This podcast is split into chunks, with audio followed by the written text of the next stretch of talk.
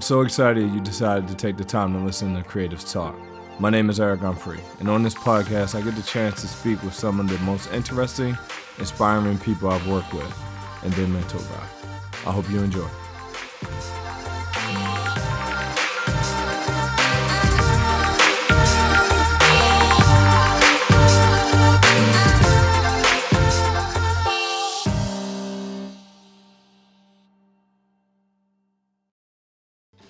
Thank everybody for coming out tonight to the gallery show. like I truly appreciate you guys taking your time out of your day to to spend the evening with us, to to drink, have fun, and then we have an amazing panel that's going to speak to you guys about breaking through barriers and creativity. Um, so first up, I'm going to bring up Taj Tashambi. I've known Taj for, I guess it's going on 17 years now we went to college together, and Taj is actually from the Bay Area, and he now works for the Oakland A's. Um, he's one of the best orators I've known in my life. He, if you're familiar, there's a group called Toastmasters, and it teaches you how to speak in public when you're in college. And he ran it at our school, and so I was definitely afraid of speaking in public. And Taj used to force me to go to Toastmasters, and so now I'm able to sit up in front of this crowd and be able to talk because of that. So. He is going to be an amazing orator today and moderator for our panel. So, Taj Tashambi.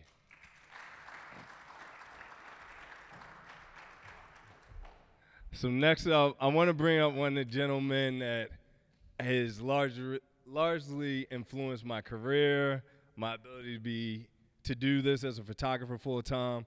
Um, when I decided to become a photographer, I worked in corporate for nine years, and I went on a trip with a buddy, Elton, to take some pictures in Hawaii, and I called my buddy up, the only person I knew that worked in advertising, and I was like, "You got to get me some meetings at your agency." And at the time, he was an account manager at BBDO, and he set up like three meetings for me, and that kind of spurred my career. With one woman that I met told me I needed to quit, move, leave Atlanta, move to LA. I listened to her. She became somewhat of a mentor for me throughout my career, and this brother Dane Scotty has been one of my best friends. He's now um, running Pixel for Google, but he's went from BBDO to McCann, where he ran Coca-Cola globally. Um, he was named 40 under 40 by Adweek. He just got inducted to the Hall of Fame. I mean, he's a rock star in the advertising industry. So, Dane Scotty.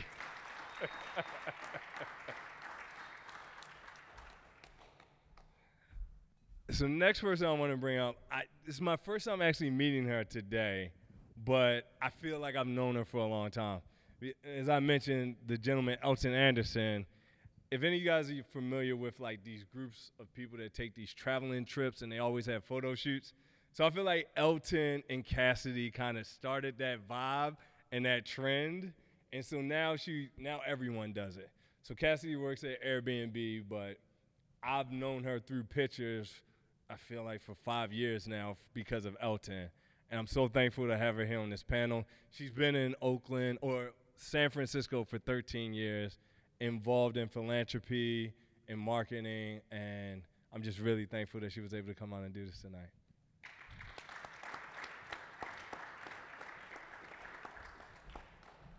And then last but not least, I want to introduce, is anyone familiar with Straight Outta Compton? And familiar with the the campaign straight out of somewhere where everybody was putting that on Instagram, t-shirts made. So I want to introduce a person that came up with that idea, um, Daryl Butler. I met him, I guess it was seven years ago when I moved to LA, and one of my frat brothers was like, "You got to reach out to this guy, Daryl. He's a frat brother. He works at Beats by Dre. He'd be dope." We met, we connected, and we've stayed connected. I had a podcast, had him on it, and I learned so much about him. He's from Los Angeles. He's overcome so many challenges, and he is one of the most amazing creatives. So he's been at Beats, he's been at Jordan Brand, and he was also at uh, Boost Mobile, and he's and now he's at HP, and he's about to change the game at HP. So thank you, Daryl, for being here tonight. All right, I'm gonna turn it over to Tosh. Thank you, Eric. Let's give everybody a big round of applause, ladies and gentlemen. And big shout out to Eric for your vision tonight and putting this together. You're amazing. And guys, how you doing tonight? Doing great. Good. Well, let's get this conversation started. I mean, your careers have been, I'm going to start with you, Dane. Your careers have all been fascinating journeys. And I think for the audience, it would be good to just get a snapshot of your journey. If you could sum your journey up in 60 seconds, how would you describe, Dane, your path from its inception to now? Just the journey, not all the fun stuff that happened in between. Just- right? just- the, the career just- part. Just a snapshot of, of your journey. All right, 60 seconds. Uh, born in the Bronx, moved to Atlanta for high school, went to college at HBCU, FAMU in Florida. Uh, always known wanted to be in advertising since, since I was 13 years old. And first job in advertising was in New York at Publicis, working on baby formula. After that, after a couple years, I went to work at Anomaly when it was first up and starting. Worked at Anomaly, uh, and then from there went to a larger agency, BBDO. Ended up staying there for eight years used the opportunity at BBDO to not only work in the New York office, but then to move abroad to London, a country I had never even stepped foot in until I moved there. Ended up staying there for four years, uh, coming back, running Bud Light for BBDO, and then moving to Atlanta for a second time um, to run Coke globally. And five months ago, just moved out to the Bay to work at Google, so jumped over to client side. So a lot of hopping around, but always chasing that different thing that would help me kind of put some differentiation on that that resume. Okay, so we'll come back to your. See, what I'm getting out of these 60 second snapshots is what's what's your buzz, your buzzword. You just you just gave it to us. So your differentiator. So we'll come back to that. So think about what your true distinction or differentiator has been in your career. Cassidy, 60 seconds. Give us All a right. snapshot. So I would say that my journey has really been defined by doing what I wanted to do, not what other people thought I should do. Um, so I came out of school with a degree in French literature. Always thought I would become a master. Uh, always thought I'd become an architect. Came out to the Bay Area thinking I'd stay for three months. It's now been 13 years. So in that time, I've been able to find myself in a career in communications. Um, I worked in policy. Then the economy bottomed out, and I decided to go into a design agency. Um, where I was working on on different uh, community engagement initiatives and, and land use issues. But at that time, I felt like I was missing something. I was missing something that was really inspiring me creatively. Um, and so I decided to do what everybody told me was crazy at the time, which was to quit my job and start a blog about going natural and wearing my hair naturally. Um, and in that time, there was not a thing called Instagram. There was very little social media. And so, as a blogger in that space, we actually were creating the movement and creating um, a large shift in how the beauty industry perceived people of color. Um, and that just put me on a whole different trajectory. So I'm now at Airbnb um, as a director of global editorial on the communications team, and I came to Airbnb about a year ago um, from Walker and Company Brands, where I was the director of uh, brand marketing, um, leading the development of a hair care brand called Form and a men's shave system called Bevel. Fantastic. So what I heard from you is serious shifts. So let's come back to that, like how you've transitioned and acquiesced into different environments. So, Daryl, your journey in 60 seconds. Well, first of all, I can't do anything in 60 seconds, but I'm gonna try. Um, I'm an HBCU grad um, as well. Came out of Morehouse College a long, long time ago. Uh, I came out and had no clue what I wanted to do. Quite honestly, um, I dual degreed in finance and marketing. I decided to take the finance route, so I started my career as an accountant. Um, debits, credits, closing books, 10Ks, 10Qs, FP&A work. Um, one day I was actually signing um, uh, commission checks, and no one was in the office but me. And I decided I needed to be in sales, so I left finance and went into sales. I was at Disney. Um, I think I made the move actually before Disney, uh, and I ended up in in a, in a sales role at Nextel Communications. Chirp, you, know, you guys remember Chirp? Uh, so I was doing finance for them, uh, went into sales for them, ended up doing corporate account management, and then Boost Mobile came around. Uh, the Where You At campaign was one of the first things I worked on as a marketer. Um, hadn't necessarily had any formal experience, but just had a passion for storytelling and decided I wanted to try my hand at it. So I, I made now a jump from finance to sales, sales to marketing, and really found a passion um, in, in my career around storytelling. And it started with, with Boost. I left Boost, I ended up going to Nike, uh, doing a lot of great work with Nike and the Jordan brand. I left the Jordan brand to uh, get on the agency side for a little while. Um, left the agency side and went back client to uh, Beats by Dre.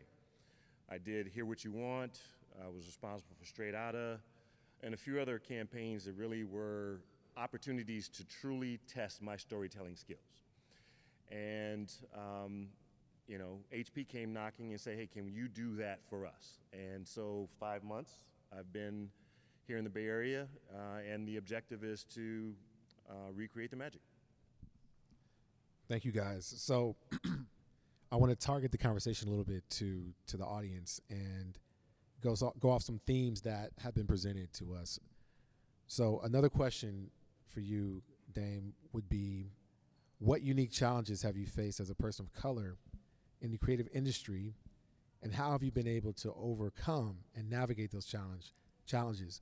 So, thinking again back to your key buzz phrase of you being a differentiator, like putting the lens on of you being an African American male in an industry that's been dominated by white males predominantly over the last 70 or 80 years. When I think of Mad Men, I never saw a black person on Mad Men, you know, as an advertising executive. So we don't have a history of of being thought leaders in this space.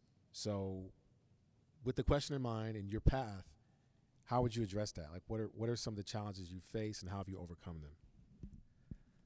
I think it's. Uh, I know this. We're sitting in the. This is a beautiful ad agency, but we're sitting in an agency right now. I think advertising was a thing that I found kind of by mistake when I was 13 years old, and somehow up until five months ago, I was specifically in it, but now I'm still connected to it, even being on the marketing side. Uh, so I, I had the the ben- the blind benefit of falling into a career path before knowing the reality of the career path. I was again, there's we talk a lot about representation and exposure. I just sort of had an internal gut feeling that I needed to be making TV commercials, which led me down a path that found an advertising internship, which was supposed to open doors for people of color into an industry that you know previously I had not known had an issue with recruiting people of color. So I sort of arrived at those doors without knowing that there was an issue. I was already one foot in, right? So, uh, but very shortly thereafter, when I went into that world of advertising, I realized a few things. One was it's a unique industry because it cast the people you staff an account with, the people you have working a business, you you cast it to reflect those clients. So this thing we talk about about inclusion and diversity and you know making sure everybody has a voice at the table, it on its face kind of works against the premise of what we do, especially in account services. Like we are supposed to make clients feel comfortable, and so there is a business imperative to make sure that that account is staffed with people that look like the people on the other side of the table, the people that are dealing with the CMOs, the people that are dealing with the decision makers. So I think that is this hidden problem within that industry. It's not the only problem, but it is almost a, per, a permission structure which makes it okay to say, but no, we've just casted for this account, right? So I stepped into that world and I realized where do I fit in in a world which is very overt about being choiceful and sort of strategic about who it recruits, who it promotes, who it sort of puts on certain pieces of business. Uh, what I realized was you, the way to sort of get around your skin color, get around sort of everybody not looking like you, maybe get around not feeling like you have anything in common with everybody in that work environment is finding a way to talk the language of creativity and storytelling, which transcends sort of, you know, race in some ways, which opens up the doors of curiosity of what's your interpretation of. There, there's, there's no hard and fast rule around curiosity. So I realized very early in my career that relationships with creatives, understanding creativity and storytelling was a thing that I was going to have to double down on to help keep my job and stay relevant and not to sort of – and to, to also allow myself the space to be myself, right? That's part of why I got in advertising. So it was this weird mix of like, I got to manage these creative relationships. I got to be on top of it when it comes to like my interpretation of storytelling. Uh, but at the same time, I, within that, I still want to be an individual. So there's this struggle there, which is how can you be an individual in an environment where nobody looks like you and the things that you're expressing or the things that you think are relevant, people aren't really understanding or getting? So that's still a problem in some ways, but I think the more senior I've gotten, the the more confident I've gotten to say like, but we can have a difference of opinion because creativity is subjective, but this is how I feel. So I say all that to say like it's a very messy process and the statistics in the face of it don't look so great. But I think somewhere within that world, creativity is the thing that allows you to be the individual that you are because no one person, no one race, no one identification owns creativity. So I've kind of leaned into that to help me move forward without feeling like I'm the sort of the lone different thing in, in a group of sames, right? I love it. How many of you guys watch Blackish?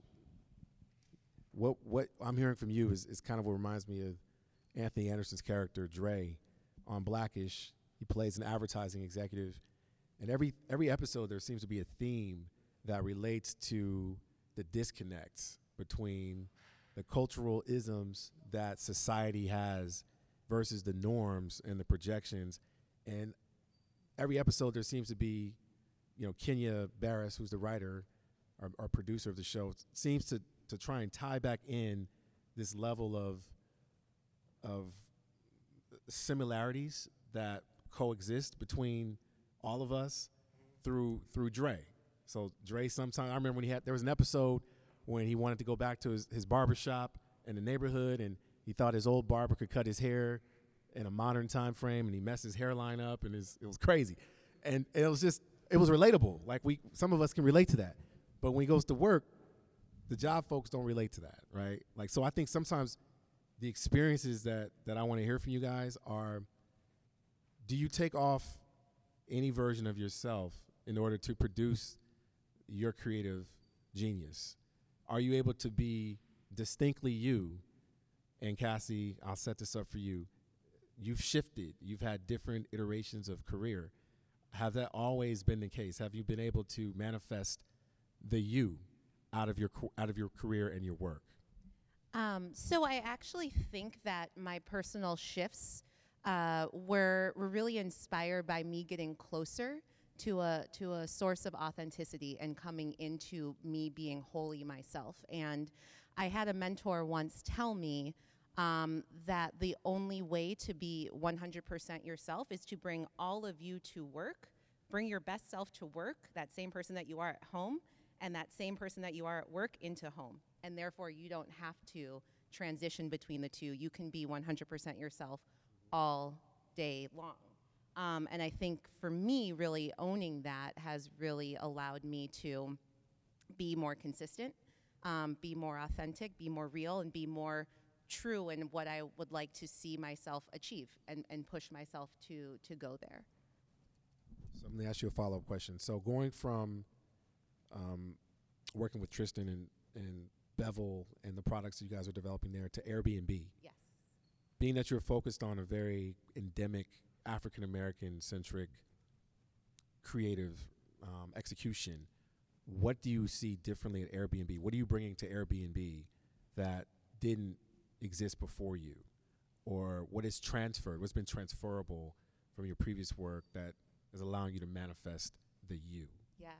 Uh, you know, working at Walker and Company, it's with a black founder, with a predominantly person of color led leadership team and whole company.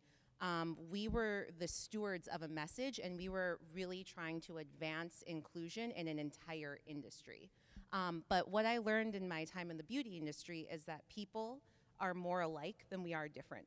And it's the way that we communicate these stories that you can really allow messages and audiences to be connected to one another. But at the end of the day, a human is a human is a human. We all have hair, we all have insecurities, and we all want to be our very best selves.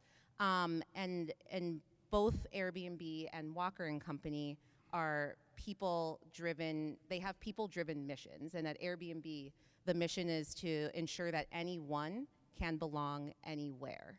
Um, and so making sure that we can continue to build inclusive products, inclusive experiences for people um, really drives the work that I'm continuing to do today and continuing to be a champion. I'm able to be a champion for people um, of all different backgrounds um, all over the world now um, to to really connect with one another and and have these offline experiences. Okay, I'm gonna mix it up for Daryl. You're a storyteller, and you've had a lot of experience in different organizations. Now you're here in the Bay Area at HP. How can you bring the swag to Silicon Valley? With this hat, The With his hat, swag with his Silicon boots. Valley. Okay. Well, um, I guess the way I, I would approach it, or the way I'm thinking about it, is well, twofold. One is what I call cultural intelligence. And cultural intelligence to me is not about knowing the hottest spots and being in the coolest places. Cultural intelligence is just being aware of what your audience has passion for and being able to cater to those passions with your brand proposition and your product proposition. Let's just start there, right? So build that cultural intelligence. And with that, you learn and earn the right to be in those cultural spaces in an authentic way, right? HP today probably can't show up at All Star Weekend. Not yet, because we haven't earned the right to be there. We might have a functional purpose with our products, but we haven't developed a relationship with that audience such that we have the right to have that exchange. That comes with developing that cultural intelligence. The second is maintaining um, some consistency in your approach. You can't plant the flag on Tuesday and then pick it up on Thursday and turn and go back to your normal ways. That's the natural progression of a big organization that's been around for 80 years. You, you fight inertia because the natural tendency is to lean into what you're comfortable with. As a very successful 80 year brand that is, you know, multi billion dollars in, in revenues annually, it's very natural for them to lean into what they've done naturally for 80 years, which is make great product. But if you want to be relevant with a younger audience, if you want to, to tap into that zeitgeist of cultural and, uh, excuse me, uh, creative pros, you have to be able to tell a different narrative. And that starts with establishing a, a dialogue with this audience. And that starts with having some level of intelligence about what's important to them, where their passions lie. You just hit a, another buzzword, zeitgeist. That's one of my favorite my favorite words. I feel like that's part of the cultural responsibility that this panel all has. And the zeitgeist, by definition, for what I understand it to be, is the spirit of our times. And what comes out of our zeitgeist, this period, this day and age, is all of our responsibilities. So the work that's done here at this agency, the work at your companies, my work at the A's, we are responsible for what's going to happen, right? For our children and our children's children to some extent. So I'll throw one other question back at you, Daryl. Considering the zeitgeist and considering your experience, how can you bring more cultural immersion into an 80 year old organization that's a behemoth at making products, but not necessarily at reaching people and cultural immersion? Yeah. And being a man of color in an environment such as Palo Alto that doesn't necessarily understand where you're from Yep. and your experiences, where do you bridge those gaps? I think again, it starts with identifying where the where the common ground does lie. If you think about technology, everything we do today is a function of technology. Full stop. Take away technology, and we are back in the dark ages. There you go. So that's that's the that's the groundwork or the foundation for an HP to establish its point of view in culture. Everybody in here has a smartphone. Everybody in here has a laptop. Everybody in here can probably turn their lights on from their smartphone or open their garage. Everybody has a coffee maker that starts based on some program. Technology. The music you listen to, the the books you keep on your on your uh, is technology. So for HP and for, for me, it's not necessarily about color. It's about just cultural relevance. And that cultural relevance is establishing where technology plays a role in the way that we enjoy our lives, and the way that we live our lives. We work, play, live by way of technology. Full stop. Now, the, the real hurdle for an HP is how do you establish or how HP will establish its point of view relative to that technology in culture. That's my job. And that is something that's, and I was saying it to, to Dane earlier, it's like hacking at a red. Right now, I have a butter knife. I will have a buzz saw eventually. But today, it's, it's slowly, you know, showing different opportunities where HP can establish itself as relevant in the lives of everybody in this room in some way, shape, or form, and continue to reinforce that. The more we reinforce that, the more cultural intelligence we will become, the more culturally relevant we will become, the better the chance is for me to have that conversation with you and have you say, Yeah, let me get down with that. Okay, let me take a quick poll of the room. The, all of you here in your different lines of work and fields, and it's okay if you work here, this question applies to you too. Do you feel like you have a butter knife? Raise your hand in your work. Okay. Put your hands down. Who feels like they have a hacksaw in their work? Just you? Okay, three of you, two of you? I think I have one too. Why is that the case, Cassidy? Why, why don't more of us feel empowered to to bring the change with us wherever we go? So let's that's not even a racially charged question. That's just a social establishment question. You know, we are we are against large industry that has a way of doing business across the board. Mm-hmm. It's not just technology, it's not just advertising, it's not just sports. But many of us in this room feel like we have butter knives. We can't change, we can't use our creativity and influence things out the gate. We have to adapt and create and evolve. But why should we have to do that every time we go to a new place of business? What are your thoughts? I think it can go both directions. I, I actually wonder if we should be going at it with a buzzsaw at first.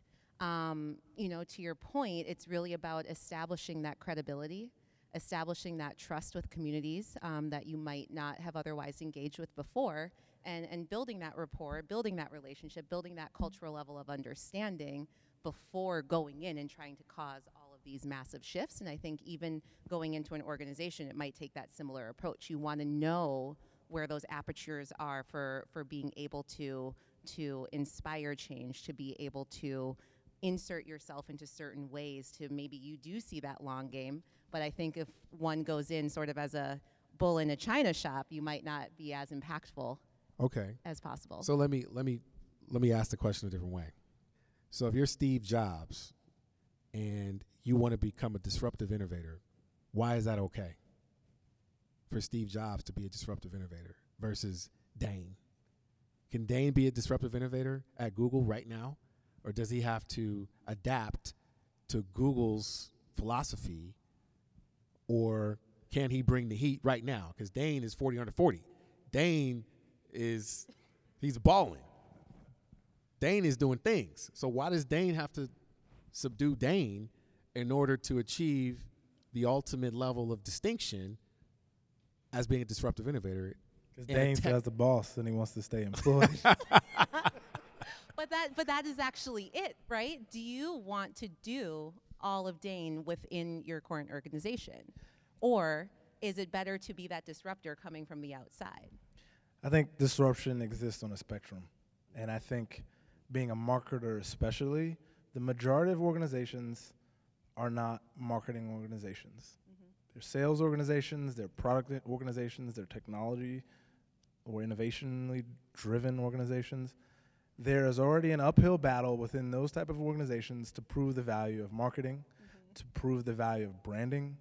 So when you talked about the metaphor of a butter knife, it, it is so appropriate, but at the same time, there's a benefit to that butter knife because you have to make precision cuts and no kind of you know you're not just hacking away so i want to use that metaphor to say like the the job that we have and the role that we have in building brands and protecting brands it is a long haul job and we experience the tension between that role every quarter every time there's a not so great business result or revenue performance.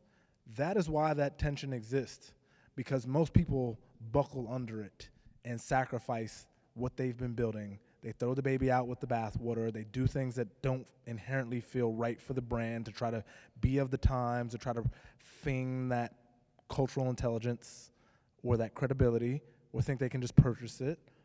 You know, the capitalism and the structure of a business economically runs at odds in many times with the the art and the craft of building a brand and allowing that brand to sort of flow and pivot with the world and culture as it sort of expands, right? Like the world and the way we live our lives doesn't happen in a vacuum.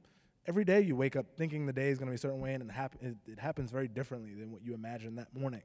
Why do we expect in our jobs, because we're supposed to reflect consumers and their needs and play that back to them, that we shouldn't be as agile, right? But at the same time, you get up every day and every day is different, but you know what you want to get out of your year. You know what you want to get out of your five years, your 10 years, out of that job that you're in, that career. You retain a long term vision, but you re- remain flexible enough to pivot, but still stay on track. That ability is very difficult when you have economic pressures and revenue pressures, and especially when you're in a, a somewhat disempowered function within an organization. So uh, the butter knife thing, I, I, I completely agree with it, but I, I do think it is a reality that we have to embrace. That like this is craft.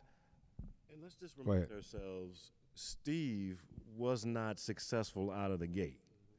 He was a bull in the China cabinet. And as a result, he was summarily dismissed. right. Um, Steve made a call to Bill and Dave and said, Help me with this operating system. So HP was, the, was one of the companies that helped him figure out how to get his system off the ground when he was struggling.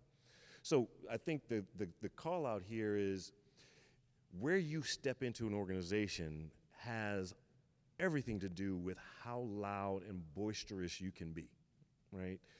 There, there might be a point where I'm sitting at the head of the table and yeah, I can stump my foot and I walk in with my Raider cap on and I might bring a Jheri curl back, right? But but that's not where we're that's not where we are right now. So that that surgical cut is really what we're talking about here, right? And that that's that that also is not racial. That's wherever we sit in our organizations, we have to pick and choose the battles that are mutually beneficial. And what I mean by that is they have to serve the organization's greater good, and you have to see some benefit from having served that greater good. That's when you see progress, right? Okay, I'm going to ask one more question, then we'll open it up to questions in, in the audience. The title of this panel and event is is called "Pushing Through Resistance," and I'm pushing you guys to help our audience and myself understand what has been some of the key moments of resistance that you've faced in your careers and your journeys. And the backside of the question is, as you've overcome resistance and you're all very successful, who have you brought along for the ride? Have you mentored? Do you have a protege? Where is that in your your ethos of your brands and your careers? So we'll start with you, Cassidy. I think, you know, coming back to this place of representation um, and really trying to create community and create products for people that larger organizations might not see value in. Um, that creates a lot of difficulty. It creates difficulty and resistance in trying to find funding. It creates difficulty in trying to find support for ideas. Um, it creates difficulty in trying to find partners to execute. Um, but what I learned is you need a team. You might have to build things where you see them, not before before they actually exist. Um, and an example of this is again when I when I think about trying to just really build this natural hair and black hair care movement at a time when the the market trends dictated that the preference was very very different, which was straightening a person's hair, um, in a place that is very very um, uh, uh, not person of color friendly. San Francisco. This is where this is all happening. And so, you know, for me, it was about building that community where it didn't exist, um, proving our worth, and, and doing so from the ground up, and really galvanizing people and creating spaces for people to exist and their authentic- authenticity to, uh, to shine through. Fantastic. Daryl. Well, I, I, first of all, when you think about mentors and mentees, uh, I'm, I'm a huge proponent of it. Um, and I don't think that that needs to be manufactured. The idea of mentorship is something that happens naturally, right? It could be based on a friendship, it could be based on a work relationship. You know, folks will come forward with requests for advice. That's not mentorship. Mm-hmm. There's a big, big difference. You know, you get a call, hey, what would you do to solve this problem? And they think that all of a sudden now I'm a mentor. No, you just asked me to help you solve a problem. And I will give you the right advice to help you solve that problem. Mentorship is a relationship, and that relationship is two, two ways. And it's not old to young, it's not senior to junior. It's, it, could, it can go all kinds of different ways. Um, and I think that's something that develops. Now, as someone who sits in a position where I feel like I have enough information, experience that I, d- I have a right and a responsibility to impart, then I'm going to do my part to do that. But I'm not going to go around saying, "Hey, you need a mentor." hey, hey, I, I, got it. no. It doesn't work that way, right? right? It comes as as naturally as anything else. Mm-hmm. So I'll start there, and then the next thing I would say is um, there are nuggets that you will pick up along the way. Um, and I actually, and you know Omar Johnson. Omar used to say, I accumulate mentors. I accumulate people who actually can help me in various walks of life, personally, professionally, spiritually, financially, otherwise. Uh, and I have, I have adopted the same thing, which is I don't care if you're younger than me. If you have an experience that I haven't experienced yet and I can benefit from it, I'm looking to learn, right? Eric is a mentor of mine when it comes to photography he was the person that helped me figure out what, what camera to even buy and what to look for and what to think about. And, and I use that information not because for anything other than he's an expert and I can benefit from that expertise, mm-hmm. right? Um, and I'll, I'll, leave it with this uh, a simple thought think two, take one. And the, and the, the, the transa- translation there is every walk you take, you need to have thought two steps ahead of the step that you're taking. Because that informs the step that you're taking. Because if you think one, take one, all you're doing is living by the moment, right? And that was something that a mentor told me. And everything I've done from, uh, well, a long time ago, um, no dates, no dates. Really hinges on that idea. And that came from a, a mentorship that we still, I still have today with the same individual. Dang. Um, I got very similar advice from a mentor. He phrased it as, "It's not about the job. It's not about the next job you're pursuing. It's always about the job after the job. So think about that while you're pursuing it. But that same sort of mentality. Uh, just very quickly, yeah, I love this question because if I think about challenges, I think about resistance and like overcoming and persevering to get to the other side of those type of things. I think there's a natural way to answer this, and it's about external barriers, um, external challenges. Whether you want it to be being the only black EVP, being the you know uh, challenges about sort of being foreign to an industry and finding a way to adjust and you know get through the politics and succeed. I think everybody goes through some shade of that in their lives and their careers. I think for me, the the thing that I've been reflecting on a lot and that has become very real to me as I've, because I, I, pursue challenge. Uh, like my mantra is hunt discomfort. Like I purposely find situations to be uncomfortable, and every time I do it, I'm like, did I really want this? Like this is really uncomfortable. I'm in that situation right now. I do that all the time, but it always plays out, right? So because I use that as a driving force in the decisions I make what I've been able to do is become more in touch with internal challenges. And I think a lot of people and people I speak to sort of experience this. We just don't talk about it a lot. I think sometimes we can be the biggest barrier to ourselves and our own success. I think that's the first and biggest barrier that we need to sort of succeed and find a way through or around, uh, whether it be imposter syndrome and doubting yourself, whether it be not speaking up or not feeling entitled to what you've earned. And again, there's a racial component to that, and there's just a human component to that.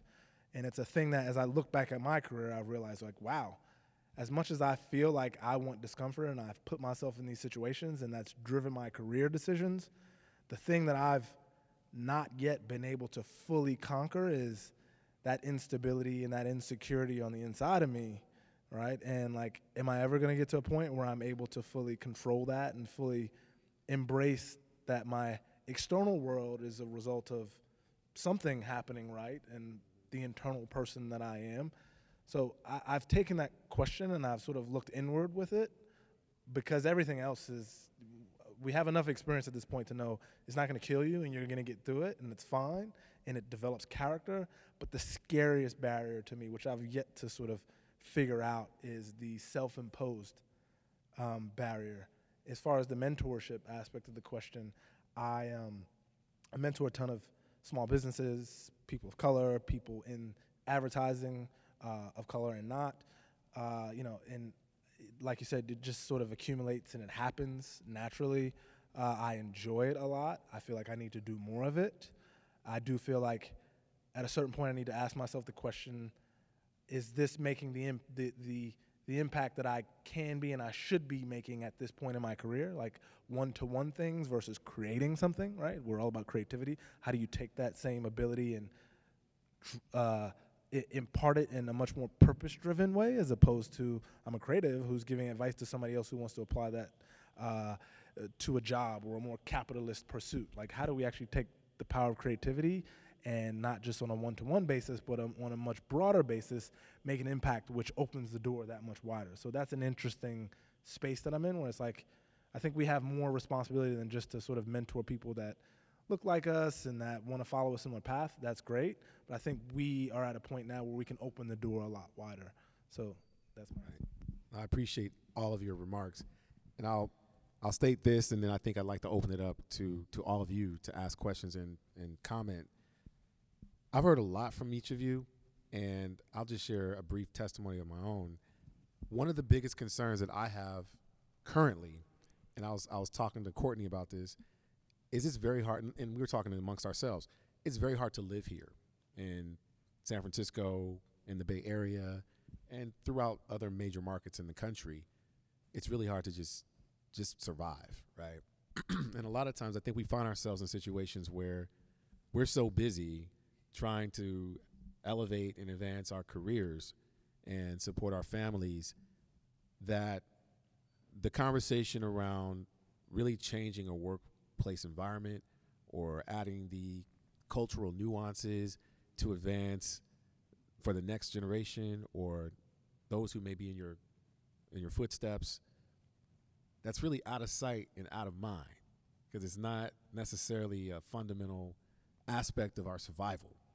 It's like hey they got to go what they got to do what they have to do we have to do what we have to do. I think there's a get mine mentality that not not necessarily that's what i heard from you guys but i just want to pose that as you know, when we leave this discussion tonight, what's going to change, right? What's what's the impression that anyone will have from this conversation if it's recorded or if there's there's imagery that's on social media?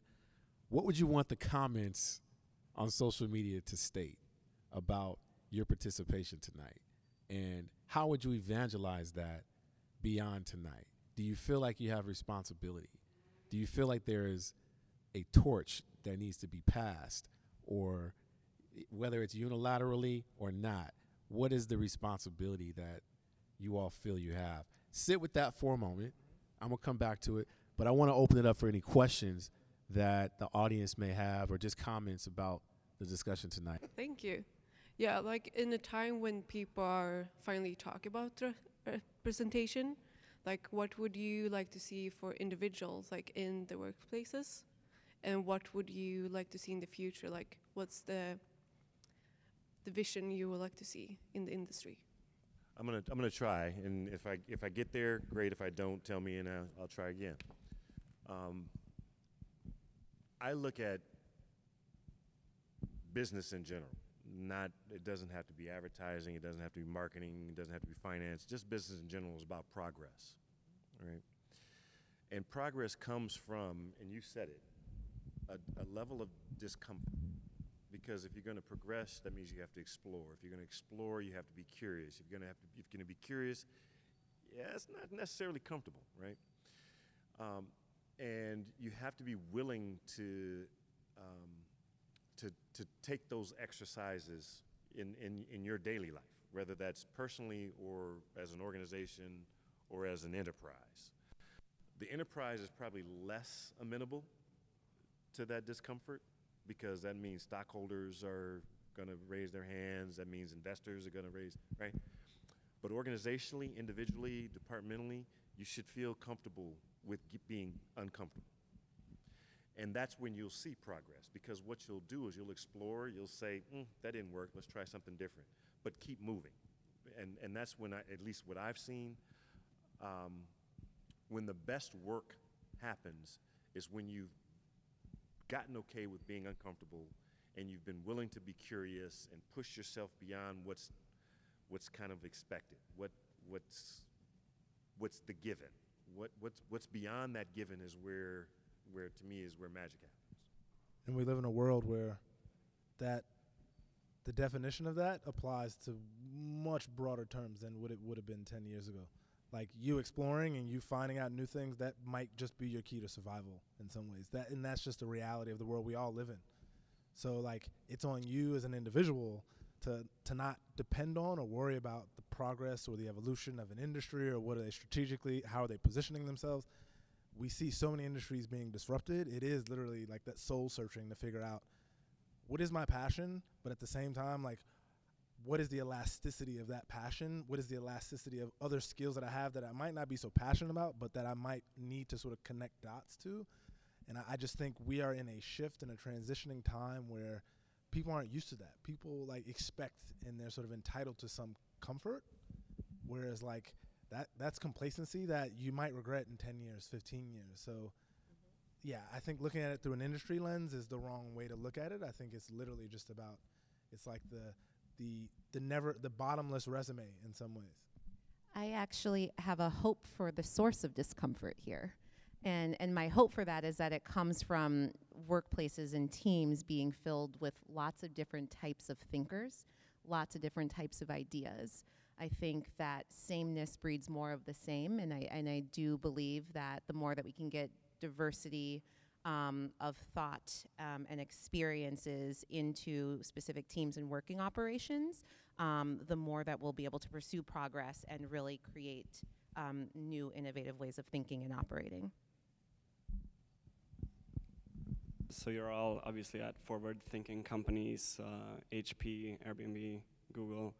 Uh, do you ever like, or maybe you've answered this throughout the evening, but uh, how much do you self-reflect on how your companies are doing? Because obviously, like inclusivity is probably something that is in your company's core values. Uh, do you feel like you live up to them, or could do? How much better could you do at at, at this? i'm going to take a run at that one um, because that was a big issue it was one of the actually motivators for me to come to hp quite frankly uh, there was a guy named antonio lucio who was uh, cmo at the time he's now over at facebook um, who i sat with before i made my decision and antonio gave me his story and he talked about how important diversity and inclusion is he sat on a panel at cannes um, around Black Girls Code. He really was a champion for the idea. Um, what I've come to find out after having come into the organization is it is a major pillar for HP. And there's a lot of talk and a lot of rhetoric around uh, diversity and inclusion as it, as it pertains to, you know, furthering the creative cause and the and the and the um, and the cause of the brand. But you know, in, in reality, if we think about what goes on in Silicon Valley, if we talk about what's happening in the peninsula, uh, specifically when it comes to uh, tech companies, I think we can probably all appreciate this. Um, there's a lot of talk, but there's not as much action, right? And there's an opportunity to do far more than what's happening right now. And I'm not even talking about just cultural divides. I'm talking about diversity in its truest definition diversity of thought, uh, diversity of ideas, diversity of thinking. And again, the concept flies in direct opposition to the corporate objective, which is shareholder growth, shareholder wealth, stock progress, right? The way to get that is to do the same thing a bunch of times and just do more of it, right? It's not being disruptive. Organizations that truly make those decisions have to make that decision consciously and understand that there is a consequence potentially that comes with that decision. Big Fortune 100 companies, they just don't have that kind of wiggle room, right? And so, where where it manifests itself real, re- realistically is in small, non-disruptive ways to show support, right? I'm going to go over to this HBCU and support this. I'm going to go and be part of the Pride um, um, parade here, and I might make this small investment in this in this startup. That's not disruptive. It doesn't interfere with the corporate objective, but it satisfies the intent to show that we're supporting diversity and inclusion. That's my reality. I mean, and I've seen it at at at um, HP. I saw it at Apple. I saw it at Disney before I even understood what it meant. Um, it's one thing to say that you have a diverse staff, but if that staff is running the Matterhorn and making hot dogs, but aren't setting strategy, are you really living your creed? I got to question that. You know, at, at Airbnb, as I mentioned, what the, the mission is to ensure that anyone can belong anywhere. So, from the fulfillment of, of making sure that we can achieve that mission, um, business operations, hiring decisions, um, marketing decisions are all made through the lens of does it really fit in line with our mission of ensuring that that true global diversity and true global inclusion. So we we do find ourselves in positions of having to take risks with certain initiatives and campaigns um, because they they might fly in the face of what we actually want to build and what we want to believe. So an example of this is the travel ban campaign that I worked on last year. Um, the travel ban was upheld. Airbnb came out very strongly um, as a vocal opponent to that, and and it caused a lot of problems. You know, we had a lot of people who were who were upset with us taking a stand, who were upset with us speaking in support of this global community. But I think that it is in more more important now more than ever um, that the company that is truly mission driven can can use that mission as a way of being able to shape and guide causes that we would be active um, actively speaking on. I don't speak on behalf of Google. I uh, this is just my personal opinion. Look, I think at the end of the day, coming from advertising, an industry where its product is actually people and ideas, right? All the way to Google, which is a technology company, it's cogs and it's software, it's code. The problem is the same across. The percentages are different by a hair or two, but the problem is the same across.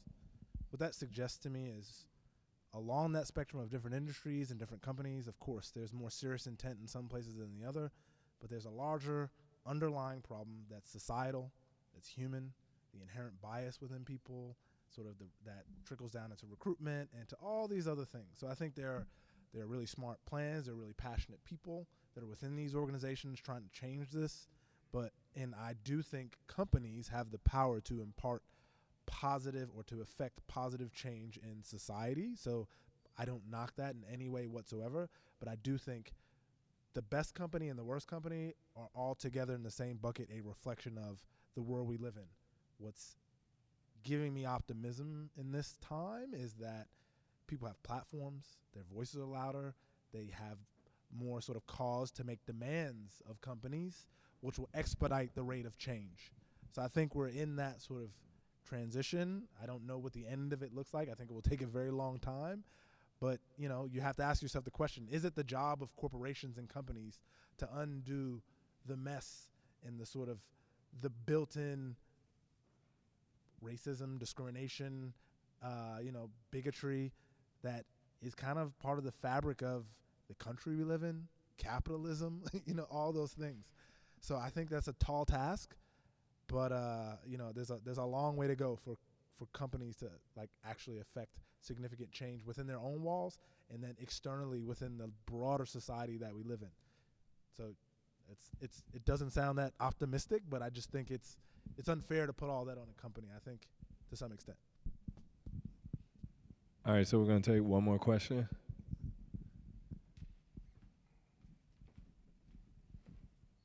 Thanks. Um, mine is more of a comment than a question. I, I'm uh, I'm a Canadian. I've moved here recently from Toronto, and and my career has been in advertising.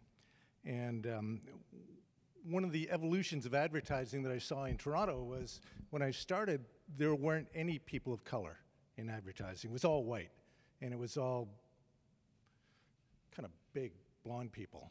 Um, and and over the course of my career, Toronto became the melting pot of the world. It's the most multicultural city in the world.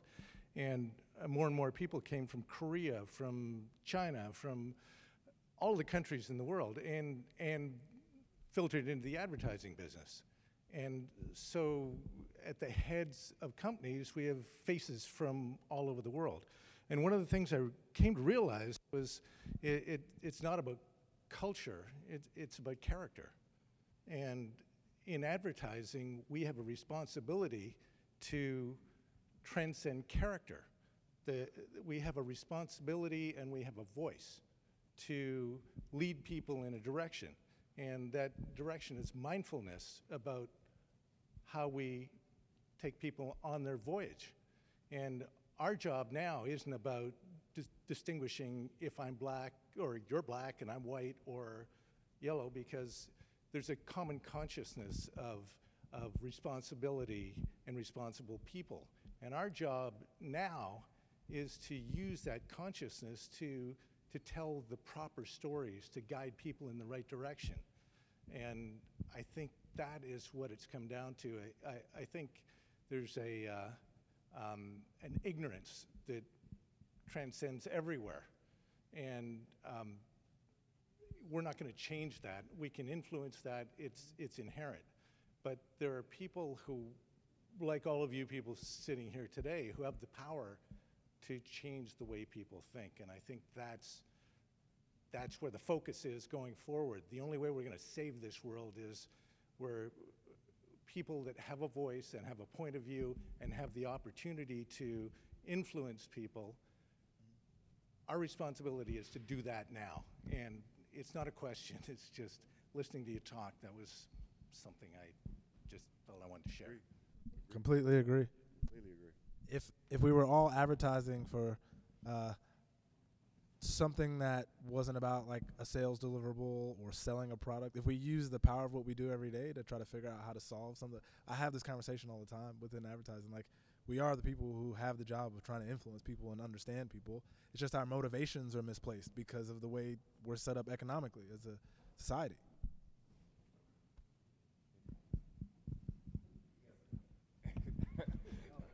All right. Well, on that note, we are going to end the panel. And I just want to thank everyone again for being here. Um, I want to thank our panelists and our moderator. You guys did an amazing job.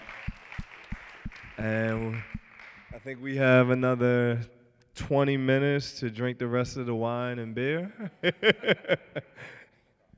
and, oh, oh, yes. And then I obviously want to thank Argonaut for hosting us and having us here today.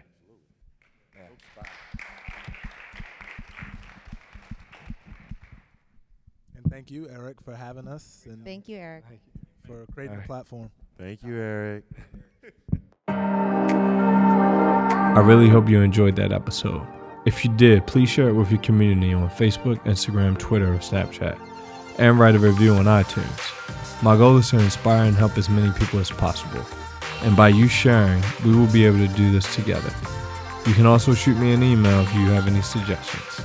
Thank you for your time.